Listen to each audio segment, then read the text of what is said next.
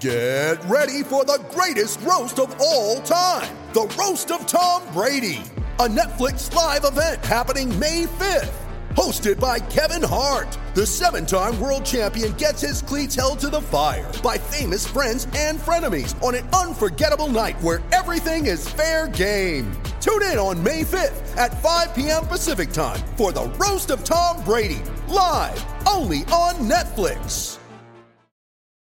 When you need mealtime inspiration, it's worth shopping Kroger, where you'll find over 30,000 mouthwatering choices that excite your inner foodie. And no matter what tasty choice you make, you'll enjoy our everyday low prices, plus extra ways to save, like digital coupons worth over $600 each week. You can also save up to $1 off per gallon at the pump with fuel points. More savings and more inspiring flavors make shopping Kroger worth it every time. Kroger, fresh for everyone. Fuel restrictions apply. It's Boxing Day 2023 here in SENZ in New Zealand and in SEN in Australia if you're listening on our app. And of course, Boxing Day means the Boxing Day test at the MCG. This year it's Australia against uh, Pakistan. Pakistan reeling from that 360 run defeat against the Aussies in Perth and all sorts of bothers. So let's get a feel of how day one in this test might unfold with SEN commentator. Adam Collins. Uh, happy Boxing Day, buddy. Happy Boxing Day to you. Yes, we we uh, we spend a lot of time in Australia building up uh, to Boxing Day, almost more than Christmas Day. I often think of Christmas Day as Boxing Day Eve, and, and as you described in your introduction there, it's a it's an iconic uh, day in the sporting calendar. Has been for about four decades. So it doesn't really matter who's here. I suspect, as usual, we'll get more people one day doing the entire Test match at Perth. Adam, do you genuinely get excited about the Boxing Day test as a as a a broadcaster and b as just a sports fan? Yeah, I do still. I mean, it sounds naff, doesn't it? But I'm like I'm 39 and I still wake up on Boxing Day like it's Christmas Day. Like it's not, you know, cliched as it is to say, I still feel that way on that on that, uh, on that morning each year. So broadcasting it is special because there, there are extra little touches on Boxing Day. I mean, it's the way when you're walking down the hill from Jolimont uh, and you know everyone's wearing the Santa hats. I mean, it's naff, but you, you kind of get into the spirit of things. People still wish each other Happy Christmas or Merry Christmas Boxing Day, um, whether it be on commentary or out in the grandstands. Um, people are bringing their Christmas dinner from the previous day, wrapped up in tin foil in sandwiches and so on. Oh man, uh, and, and, pota- and potato pies and so on. And you've got the um, extra part of it this year where there'll be another acknowledgement of Shane Warne's passing uh, just after the tea interval in the third session uh, today. So, you know, and that's not unusual to use Boxing Day as a moment to reflect uh, off the, in Warne's case, a little while ago. Nevertheless, and they've got the Shane Warne Foundation out there in force this week, implementing heart tests for the crowd. I mean, all these different things that um, are folded together to make it such an iconic sporting event, and one that is lovely casual fandom as well. So people, you know, might wake up on Boxing Day morning you know what, I might go to the cricket. And the beauty of the MCG is you can do that.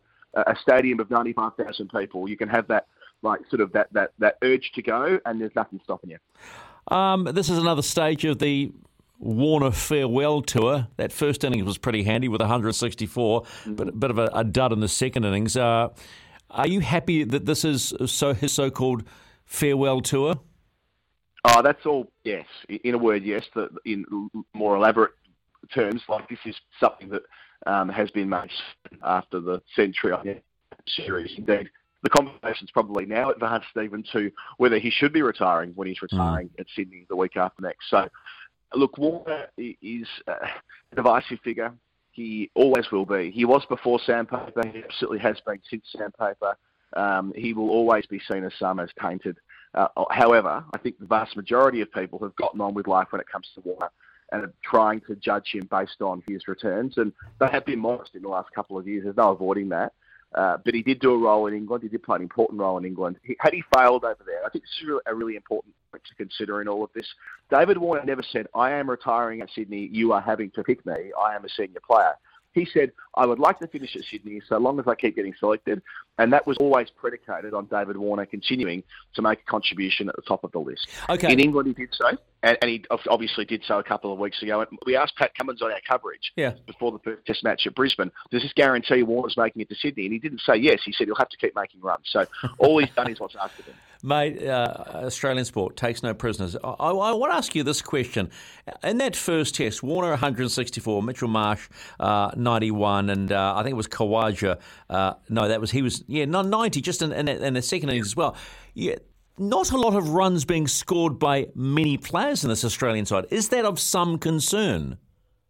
Uh, I don't think they'll be too worried about that. When you look through it, Mitch Labuschagne missed out. Uh, that's true that you can't for two test matches ago at Old Trafford for Australia, uh, chasing down uh, what they did at Ahmedabad in the World Cup. So uh, I'm just trying to think, in, is there a weak link in that top six right now? There's usually one player under pressure in the Australian side. That tends to be the way it works in an Australian summer. And that was clearly David Warner on the series, but dealt with. Uh, in terms of his uh, ending point at Sydney. I don't really know who that player is under pressure. Uh, I, I, so no, it's not um, uh, maybe Alex Carey at a pinch, uh, but I mean he's the wicket keeper and slightly different uh, situation because you're dealing with a specialist position in the field, a member of the conventional top six. There, there is a keen desire to get Cameron Green back in this 11. Make no mistake about it. Uh, there's a big national push for how do we get Cameron Green back, uh, and I think the way they'll do that, or at least I think there's a way they can do that. And Simon Katich, former Test opener, who's a, massive part of our SEN coverage, reckons that Cameron Green might end up the test opener uh, when Warner goes, and they'll get Green back that way on the basis that he's got the uh, got the technique to play at the top of the list and not just at number six. So there's a bit of a, a watch this space for those two West Indies Test matches later in January. Hey, uh, Adam, I like I like stats because I'm a stats guy because it, it keeps me safe because I, I, use them as facts, right? And I was looking at Steven Smith and Marnus Labuschagne and their, their their test averages this year, so to date, which is mm-hmm. almost done, and they're they're probably their lowest point they've ever been. So when you were saying I don't know who would be under any pressure, uh, do we look at those uh, with a with a bit of a side eye or not? It just won't happen with those two because they're seen as so instrumental to Australia's fortunes. 64 he was averaging in 2019, taken as a career mean, and it has been a more moderate in aggregate, but Steve Smith still played two crucial innings this year, one in the World Test Championship final, making a century on the opening day, and that, by definition, was the most important Test match Australia played in three being the final. And he made a ton in the first innings at Lords, which proved to be the decisive rubber in that Ashes series, Australia going 2 0 up and through it retaining the, the Ashes urn. So yet Smith hasn't been as consistent in the latter part of his career as he was through the middle part of his career. That stretch of eight years, or you know, six to eight years roughly, uh, between 2013 and pandemic uh, years, mm. he was extraordinary and like nothing we've seen since Bradman in terms of his consistency. I think he was averaging in the high 70s through that stretch of time. So uh, it was always likely that there would be some reversion to normality for Smith towards the end of his career. He's not at the very end yet. I think he's 34 or 35 now, so he might play for a couple more years. Although he has got uh, a challenge with his back these days, but uh, and just generally speaking, a lot of wear and tear. Right, he's spent so many years batting now for Australia. There's going to be uh, uh going to be some uh, some yeah deterioration of his body. Not too much, but small small things that people notice and that will mean that um, it's improbable that his average will, will get higher as he reaches the end. Labuschagne a bit different in his late 20s. He is the next uh, most important player for Australia, certainly along with Travis Head. He'll be the engine room uh, with Head as we um, get beyond this particular generation, as Warner retires and Smith gets towards the end. Uh, and Labuschagne hasn't had the big year that he would have loved in India. Although, again, like he played important innings in Indore, uh, chasing down runs on the final day, Australia winning a rare Test match in India uh, and made a century at Old Trafford to um, keep England at bay. And had England won that afternoon, where Labuschagne made, then they probably would have won the Ashes three two. Uh, so yes, that's that's um, again not for nothing, but he has made important contributions. But they both would be um, privately down on the fact that they've not made more runs. But I suppose the beauty of Test cricket is they'll walk out there at Melbourne this week and they can uh, they can get cracking again. Okay, so on the back of that answer, I will now stand firmly in the corner with the D cap on my head after that response to my question. So facts, in other words, uh, I mean absolutely nothing. Hey, does can Pakistan take make this a five day test, or do you think? Uh, and and what wicket do you think we're going to see today? But you don't need to take the loss on the previous question. It's a very fair one. I mean, I think with Stephen Smith, just to, to, double down on one point here, if, I, if, if it were me, if, if I were the person picking the Australian team, if I were doing it and I had complete control over this, I'd actually put him to open after Warner finished up as uh, this test opener because I think giving Stephen Smith one more fresh challenge might work for him. Um, it won't happen, but you know, just giving some context there. I'm not. Uh, anyway, uh, sorry. So, can Pakistan last five days? Yeah. With with with some weather about in terms of the forecast, sure.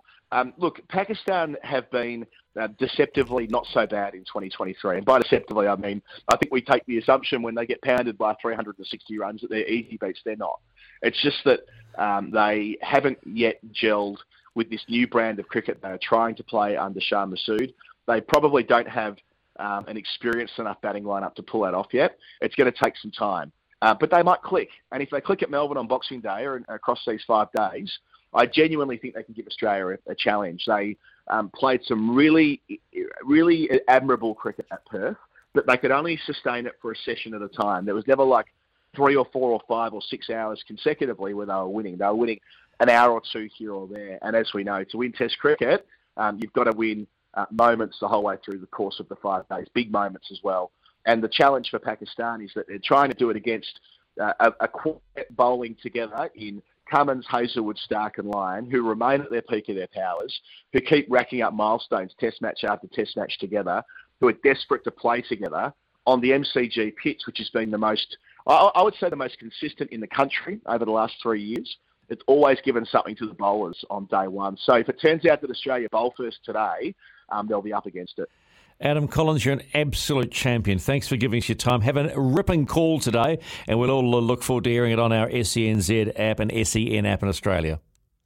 Cheers, Stephen. Great being part of it. There you go. Adam Collins uh, calling the Boxing Day test here on the SENZ app, so make the most of that. Stick around on Boxing Day. Coming next, ah, some of your favourite moments and music from Up to Waz season.